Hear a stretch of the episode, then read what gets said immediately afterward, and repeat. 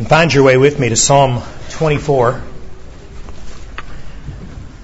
As we are still in our series on the Psalms, a few more weeks left, and yet so many good Psalms that we could look to. Uh, this one is a personal favorite. Someone said I've already said that a few times, so that's okay. You ought to live in the Psalms. You ought to let it be your partner and helper in prayer instructing you how it is to approach God, and we'll certainly see that in this psalm this morning. Psalm 24. Hear the word of the Lord. The earth is the Lord's, and the fullness thereof, the world and those who dwell therein. For he founded it upon the seas and established it upon the rivers. Who shall ascend the hill of the Lord? And who shall stand in his holy place? He who has clean hands and a pure heart and does not lift up his soul to what is false, and does not swear deceitfully.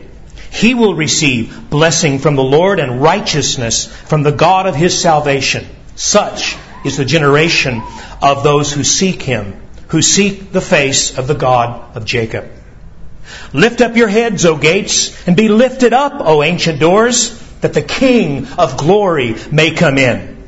Who is this King of glory? The Lord, strong and mighty the Lord mighty in battle. Lift up your heads, O gates, and lift them up, O ancient doors, that the King of glory may come in. Who is this King of glory? The Lord of hosts.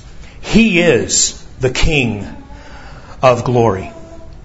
Father, now help us see. Not only hear, but help us see something of your glory and majesty as it is displayed here in this text this morning. Awaken us to your majesty. Awaken us to hunger for your presence and to see and be satisfied by the glory that is revealed in the face of Christ for us. We ask in Jesus' name. Amen. This psalm is a liturgy of worship that was used by the people of Israel as they came up the hill to Jerusalem to worship God. It was written by King David, probably to commemorate the entrance of the ark into Jerusalem for the first time. Uh, we read of that in 1 Chronicles 15, 25 to 28. It says that uh, David and the elders of Israel and the commanders of thousands went to bring the ark of the covenant of the Lord to the house, from the house of Obed Edom, where it had been in exile, uh, with rejoicing. And because God helped the Levites who were carrying the Ark of the Covenant of the Lord. You remember when they tried before and didn't do it the way prescribed, a man had, was actually killed. But God helped. And so they sacrificed seven bulls and seven rams. David was clothed with a robe of fine linen uh, as also were all the Levites who were carrying the ark, and the singers, and Chenaniah, the leader of the music and the singers. And David wore a linen ephod. So all Israel brought up the ark of the covenant of the Lord with shouting to the sound of the horn, trumpets, and cymbals, and made loud music on harps and lyres. It was a joyous celebration as the symbol of God's presence, the Ark of the Covenant, entered into the holy city for the first time to the sounds of the praises of God's people. And so as we go through this psalm, I, want you to picture this scene in your mind. Uh, picture yourself as one in that great crowd, uh, drawing near to worship God, hoping to gain access to his presence, wondering if you will be counted worthy to enter the presence of such a holy and glorious king. So as we seek to gain entrance with them this morning, there are three movements uh, to this psalm. First, there is the proclamation of who God is in verses 1 and 2. Then there is the preparation of our souls to meet with Him verse 3 to 6. And then there is the presentation of the king in all his glory, beginning in verse 7. So first of all, the, the proclamation. Who is this King of glory? Well, he is the sovereign creator and ruler of all that exists. Verse 1 and 2, the earth is the Lord's and the fullness thereof, the world and those who dwell therein, for he founded it upon the seas and established it upon the rivers. In order to worship God rightly, you must first know who he is. For small views of God lead to weak and pathetic worship. But big views of God uh, fuel mighty praise. And the one that we draw near to worship is the biggest and the mightiest of all. He doesn't need our help. He doesn't need our schemes. He doesn't need lights and smoke and fog machines and all the silly things that we would want to prop him up with. He needs no props. We just need to see who he is. And so the leader of this worship procession raises his voice to declare God's absolute sovereignty. The earth is the Lord's and the fullness thereof, the world and every one who dwells in it. Now what's the point of that? The point is, everywhere you look, everything you see is owned by God and held under His sovereign hand to do with it as He pleases. I mean, look around you. What do you see? Go outside. Look around. What do you see? Well, whatever it is, He owns it. As Abraham Kuyper has famously said, there is not a square inch in the whole domain of our human existence over which Christ, who is sovereign over all, does not cry, Mine. He is sovereign. He is Lord. He is sovereign Lord, not only over everything, but over every one. The earth is the Lord's, the fullness of it, the world, and all those who dwell in it. As James Hamilton has said in his commentary, that means that there is no realm he does not claim as his own, no plot where his sovereignty does not hold sway, no corner or crevice where he will fail to enforce his will. Moreover, all living beings belong to the God of the Bible. No creature is autonomous. Neither fleas nor flying things are free from his authority. All humans in all places belong to him, along with all rock badgers and rats and bats and bullfrogs everywhere. He is sovereign Lord. That means that, that there is no place that He does not inhabit. There is no safe space where you can go to escape His power. Uh, as the psalmist declared in Psalm 139:8, if I ascend to heaven, you are there. If I make my bed in Sheol, you are there. He is the inescapable God. He exists everywhere, and everywhere He exists, He reigns. He owns all that He sees, and He sees everything. You know, so much for our silly vanity and our foolish insistence on our human autonomy. Our own sovereignty over our bodies and lives? No. Whatever power we have over ourselves is limited and defined by what God chooses to give us. Oh yeah, by what authority? By what right does God claim to own everything and everyone that exists? Well, by His sovereign right as Creator. For the one who makes a thing owns that thing. And God is the maker and creator of this whole inhabited world. That's the point of verse 2. It says, He founded it, meaning this world. He founded it upon the seas. He established it upon the rivers. That's poetic language. Remember, the Psalms are songs, often songs of worship or prayer, but this is poetry pointing to God's creative ownership of every square inch of this earth that we live upon and where we have our lives. And uh, David points to the inhabited world founded, he says, upon the seas. And that word upon literally means above.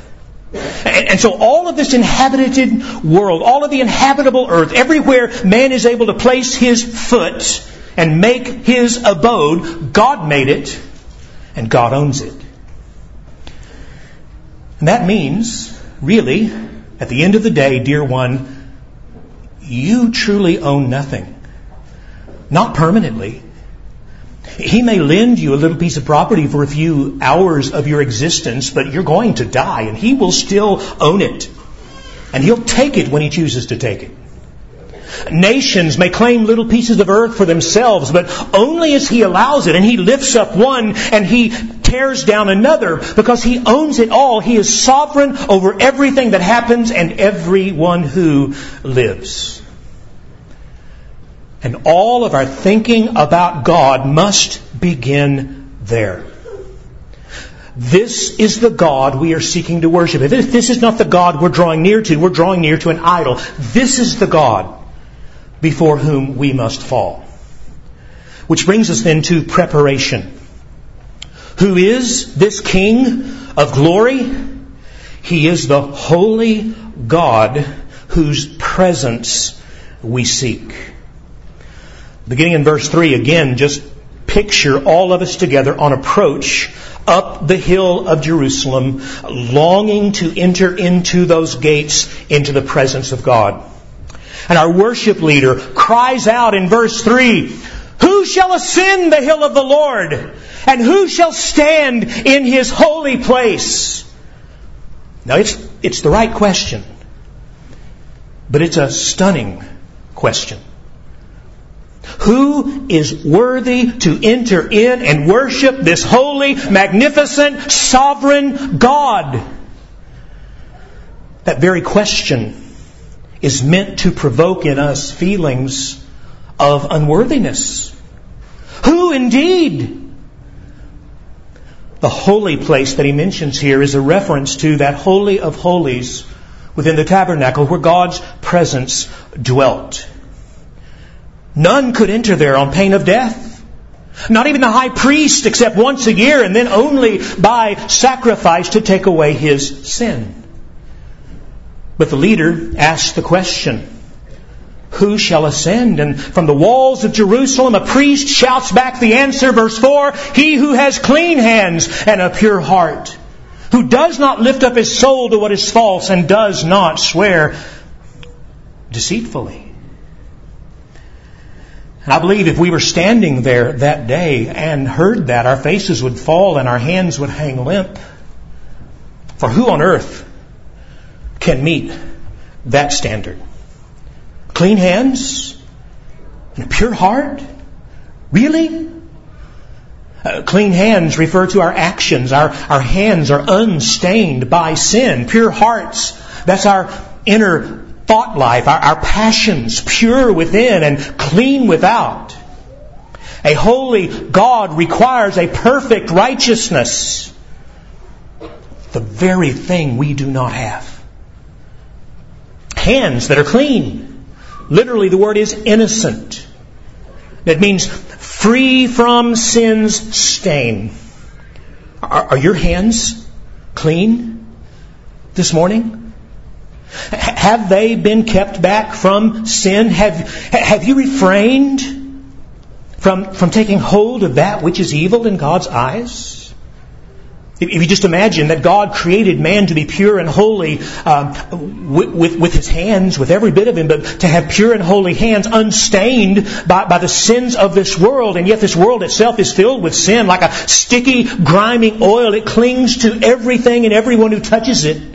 So that anything you do that is contrary to God's will stains your hands with the grime of sin.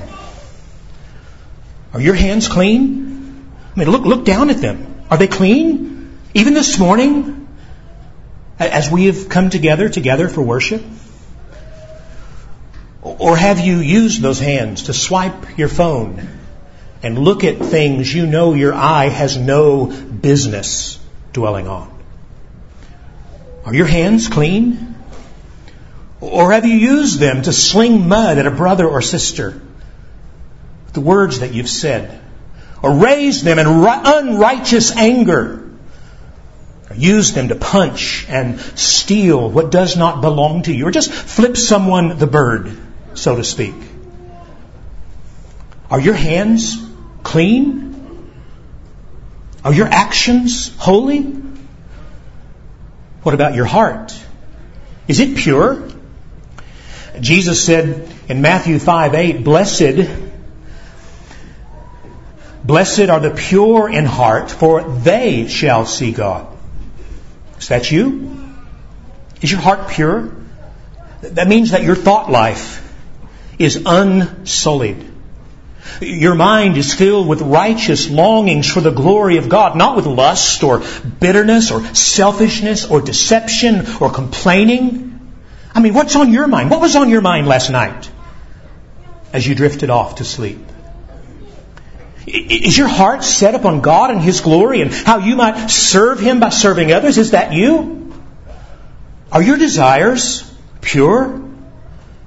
Are, are the intentions of your heart to glorify God and enjoy Him forever? Or is your mind filled with schemes about how you can get what you want, even if it means lying, cheating, stealing, defrauding? You see, if, if that doesn't make you stop and consider who you are to be approaching this God, well, the psalmist continues, verse 4. He who has clean hands and a pure heart, who does not lift up his soul to what is false, and does not swear deceitfully. In other words, those who would come to this holy God to worship must never do so with a divided heart. That which is false here refers to the idols of the heart. I think one of the translations even translates this as idols. The point being, don't try to worship God with idols smuggled in in your heart. Don't cling to anything that rivals God for the affection and control of your life. I mean, what idols have you smuggled in with you this morning? What, what loves do you cling to that rival and prevent your full allegiance to, to Him, demanding your time and attention instead of Him? No, he says, leave your idols at the door. Cast them into the garbage. Burn them to ashes. Because you cannot serve God and earthly treasure. You cannot serve God and lust, young man. You cannot serve God while bowing to the idol of self. Something has to go. Deny yourself, take up your cross, and follow me, Jesus said. Otherwise, otherwise you are swearing deceitfully. You are fake. You're claiming to be what you are not. Your mouth says, Jesus is Lord, but your life says something else is Lord. No, friend, listen. You must be all His, or you cannot be His at all. Rather than lifting up your soul to an idol, uh, clinging to it as a rival to God in your affections, you must cast it down and with David say, I will lift him up. Look down in Psalm 25, very next psalm, first verse. I think it's well placed. Instead of lifting up the soul to idols, he says, To you, O Lord, I lift up my soul. You are the one uh, to whom I yield all. And so, just to be clear, God requires for us to enter in and worship Him, and what He requires of us is a perfect righteousness. We must be holy because He is holy, 1 Peter 1 says. We must be holy to come and stand in His holy presence. And if that makes you tremble just a little bit, if that makes you question how you, a sinner, could ever come and be acceptable to Him, if that makes that happen, then you're hearing me right. You're asking the right question. Like Job 4:17, can mortal man be in the right before God? Uh, can a man be pure before his maker? The answer to that question, the answer that our ears should by this point be longing for is found in the next two verses verses 5 and 6, He. He. Now we're talking about the worshiper who is accepted. he will receive blessing from the Lord and righteousness from the God of his salvation. Such is the generation of those who seek him, who seek the face of the God of Jacob. These two verses are loaded with hope for those who would dare draw near to God through faith in Christ. Notice the language of receiving from God. We didn't bring this blessing here with us in our pockets. We don't bring our own righteousness to put on display before Him as if we could somehow impress God with our worthiness. No, we must receive from Him what we do not have in ourselves in order to be counted righteous in His sight. We must receive from the Lord the righteousness our souls need. In fact, will you notice in verse 4 that it says, He who has clean hands and a pure heart. The He is singular. Listen, there is only one who has walked this earth in perfect innocence. There is only one who can lay claim to perfectly clean hands and a spotlessly pure heart. Christ alone is the true worshiper here.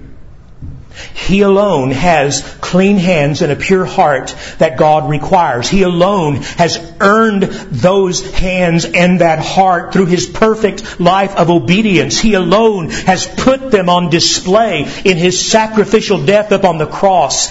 And it is the blessing of His righteousness that He gives to us when by faith we come to Him. This is the qualifying righteousness that we need. This is the qualifying righteousness that we receive when we trust Christ by faith. Romans 5, verse 1.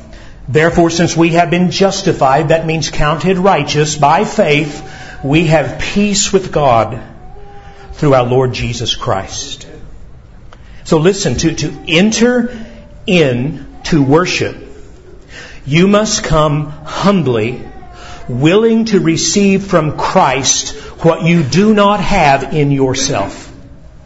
In order to enter into worship, you must come humbly, willing to receive from Christ what you do not have in yourself. Uh, going back to last week, you must come with the prayer of Psalm 51 on your lips. Purge me with hyssop and I shall be clean. Wash me, and I will be whiter than snow. Create in me a clean heart, O God, and renew a right spirit within me. And as we do that, as we come by faith, confessing our sins and looking to Him for what only He can give, here's what He gives. Verse 5. We, through faith, receive blessing from the Lord and righteousness in Him from the God of our salvation. By faith, drawing near, trusting in Christ alone, we receive these two glorious gifts that make it possible for us to enter into His presence. First of all, it says we receive blessing from the, from the Lord. The word blessing has a wide range of meanings in Hebrew, but right at the center, it has this idea of a gift, of an undeserved grace an unmerited bounty from the Lord. Uh, the kind that we see in Numbers 6, 24 to 26 as the priests would stand and they would pronounce over the assembled worshippers, the Lord bless you and keep you. The Lord make his face to shine upon you and be gracious to you. The Lord lift up his countenance upon you and give you peace. We have peace with God we can enjoy the smile of God not as something we have earned, but as the gift of His grace.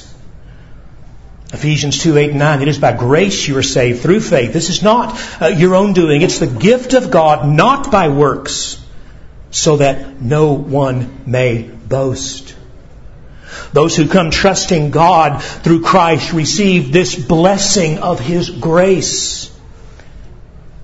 And along with it, second, we receive His righteousness, righteousness from the God of our salvation. Now listen, if you know the New Testament at all, this ought to make you dance. Like right here, this ought to make you jump up and at least want to. I know Baptists can't, but if you wanted to. Because this is a picture of justification by faith, counted righteous not by works, but as a gift of grace. Romans 5 verse 17 says, Much more will those who receive the abundance of grace and the free gift of righteousness reign in life through the one man, Jesus Christ.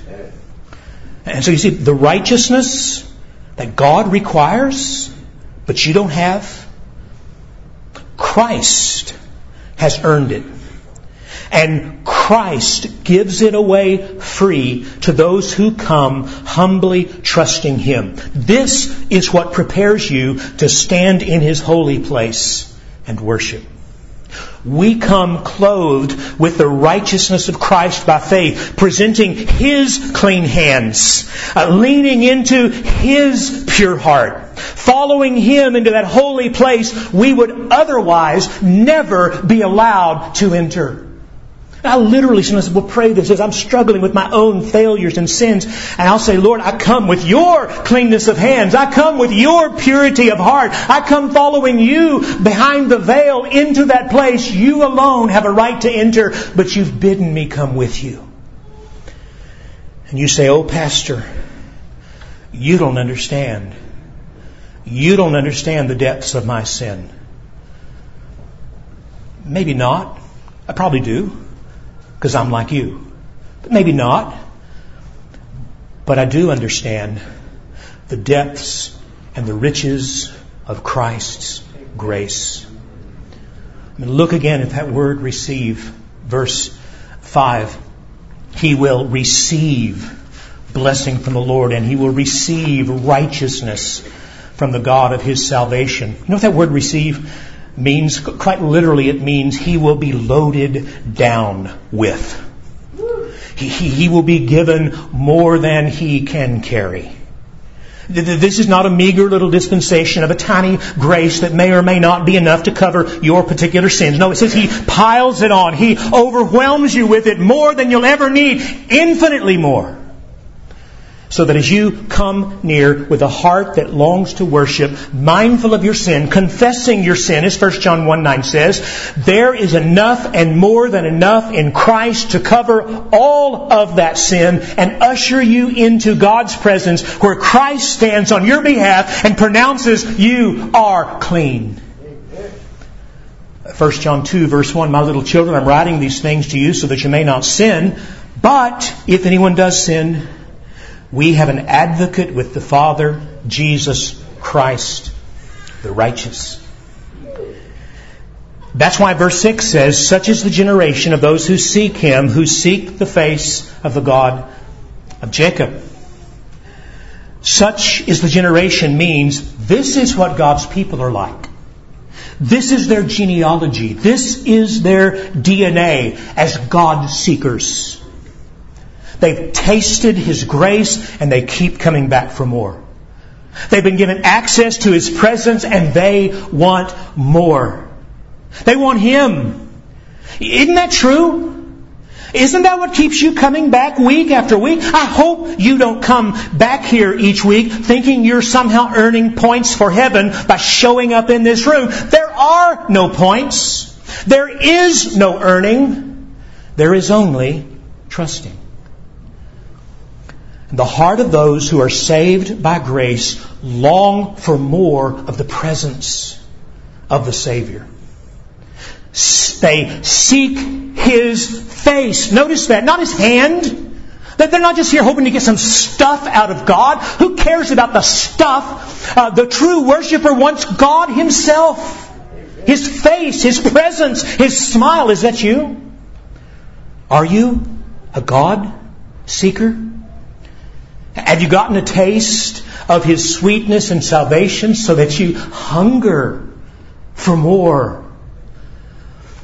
Blessed are those who hunger and thirst for righteousness, Jesus said, for they shall be satisfied. And he says, those who seek the God of Jacob. Or you could translate it, those who seek him like Jacob. Do you remember Jacob? What a mess. I mean, don't try to pattern your life after Jacob's. It'll mess you up. You know, I don't see shirts, you know. Um, what would Jacob do? Well, he'd get in trouble, is what he would do. He blew it in so very many ways until God's mercy and grace got hold of him. One night, quite literally, as he found himself wrestling with God in Genesis 32. And, and, in the midst of that wrestling, Jacob cried, I will not let you go until you bless me. God, I want you and I want all that you have to give and I'm not turning loose until I have it. And God gave it to him freely. Listen, the Lord wants to be found by his people. He longs to draw us near in worship and fellowship. And He has provided everything we need in Christ to come. And He bids us to come by faith and to receive from Him. Which brings us to the third thing, and that is the presentation. The King of glory comes to reign in joy over our redeemed lives. Verse 7, again, we're standing with that crowd of worshipers just outside the gates of Jerusalem. Now we've come up the hill and we're at the gates. But the gates we find are closed because none may enter except those who are holy in Christ. And so our worship leader stands at the head of our line and he cries out to the gatekeeper, Lift up your heads, O gates! Be lifted up, O ancient doors, that the King of glory may come in. And so just get this picture in your minds when the kids use your imaginations. You're better at this than most of the adults sitting around you. Just see this scene. We're standing before those ancient gates, and they are ancient. Even in David's day, Jerusalem was very old. And the cry goes out, Oh gates, lift up your heads! But gates don't have heads. It's symbolic language. And the gates of Jerusalem didn't lift. They weren't a drawbridge.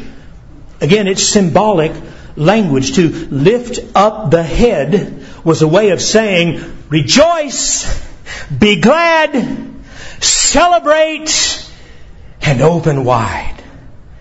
Why? Why? Because the King of glory is here and he wants in. Amen. And that word glory, oh, I wish we had time to look at this. It means weightiness. It symbolizes something of ultimate importance. It's weighty. Uh, the most important being in the universe has arrived at the gates and he wants in. Open them. Notice, by the way, he has arrived at those gates with us. He is now in the crowd with us outside those gates.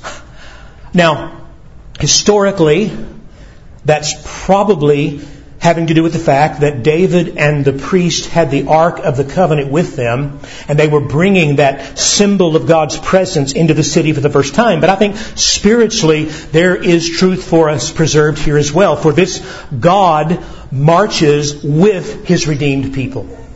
From the moment Christ saved us, His presence dwells with us. He is Emmanuel, God with us, and we are now privileged to enter into His abode with Him, Him marching at the head.